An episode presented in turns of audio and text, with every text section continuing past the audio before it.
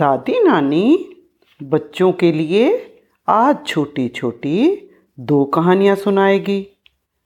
पहली कहानी है बोलती गुफा। एक लोमड़ी थी, वो एक गुफा में अकेली रहती थी। लोमड़ी दिन भर इधर उधर घूमती, खाना खाती और सोने के लिए अपनी गुफा में लौट आती थी। एक शेर उस जंगल में नया नया आया। वो इसी जंगल में रहना चाहता था। पहले वो जिस जंगल में रह रहा था, उस जंगल के बहुत सारे पेड़ कटने की वजह से वो जंगल छोटा हो गया था। तो शेर को ये जंगल अब बहुत अच्छा लगाया। एक दिन जब लोमड़ी बाहर गई थी, शेर उसकी गुफा में आया। उसे वो गुफा बहुत पसंद आई। गुफा के अंदर वो छिपकर बैठ गया और सोचने लगा कि लोमड़ी लौट, लौटेगी तो उसे मैं खा जाऊँगा। लोमड़ी लौटी, लौटते हुए रास्ते में उसे शेर के पंजों के निशान दिखाई दिए।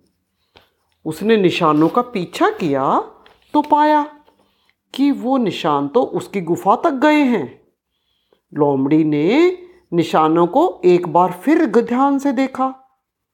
गुफा तक आने के निशान बहुत से थे, लेकिन वापस लौटने का निशान एक भी नहीं था। वो समझ गई कि शेर उसे खाने के लिए अंदर बैठा है। अपना शक दूर करने के लिए उसने एक ट्रिक सोची।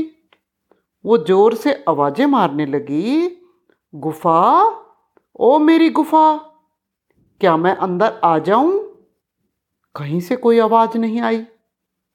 लोमड़ी ज़ोर ज़ोर से बोलने लगी, अरे, मेरी गुफा क्या बात है? रोज़ाना तो मैं तुमसे पूछ के अंदर आती हूँ। जब तुम कहती हो, आ जाओ, तभी तो मैं आती हूँ। तो आज अगर तुम मुझे नहीं बुलाओगी तो मैं चली जाऊँगी। शेर अंदर से सब सुन रहा था। उसने सोचा, लोमड़ी भाग गई तो उसे भूखा ही रहना पड़ेगा। तभी लोमड़ी को आवाज़ सुनाई दी, आ जाओ, अंदर आ जाओ। अब लोमड़ी सब समझ गई। वो हंसकर बोली, मेरा शक ठीक निकला। अरे मूर्ख शेर, गुफा बोला नहीं करती। तुम्हारे पास बहुत बल तो है, लेकिन बुद्धि बिल्कुल नहीं है। मैं तो यहाँ से चली। तो बच्चों ये तो थी बोलने वाली गुफा की बात। अब दादी नानी बच्चों को एक और कहानी सुनाएगी। ये कहानी है एक धोबी और उसके गधे की। एक था धोबी, उसके पास एक गधा था। गधा गंदे कपड़ों का गट्ठर लेकर नदी पर जाता और धोबी गधे पर धुले हुए कपड़े लाद कर वापिस लाता। वो धोबी बहुत कंजूस था। वो गधे को पेट पर खाना भी नहीं देता था। गधा दुबला होने लगा तो धोबी को चिंता हुई। एक बार उसके पास एक बड़ी सी चादर धुलने के लिए आई, जो देखने में बाघ की खाल की जैसी लग रही थी। जैसी बाघ की स्किन होती है, वो वैसी दिख रही थी। धोबी ने वो चादर अपने पास रख ली। और चद्दर के मालिक को कह दिया कि चद्दर तो खो गई है। चद्दर वाले ने धोबी को कुछ नहीं कहा।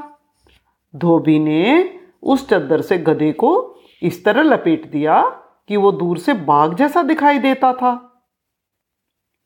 रात में धोबी ने गधे को चने के खेत में छोड़ दिया।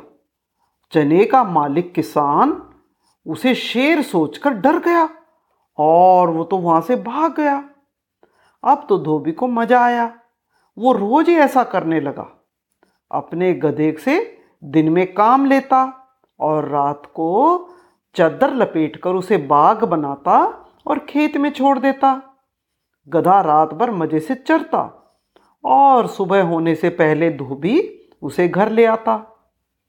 थोड़े ही दिनों में हरा चारा खा खाकर गधा मोटा ताज़ा हो गया। उधर किसान की फ़सल उजड़ने लगी।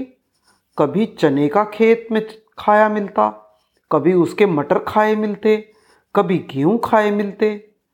किसान बड़ा परेशान था। किसान सोचने लगा बाघ और शेर आदि तो मांस खाते हैं। ये सब्ज़ियाँ खाने वाला बाघ कहाँ से आया?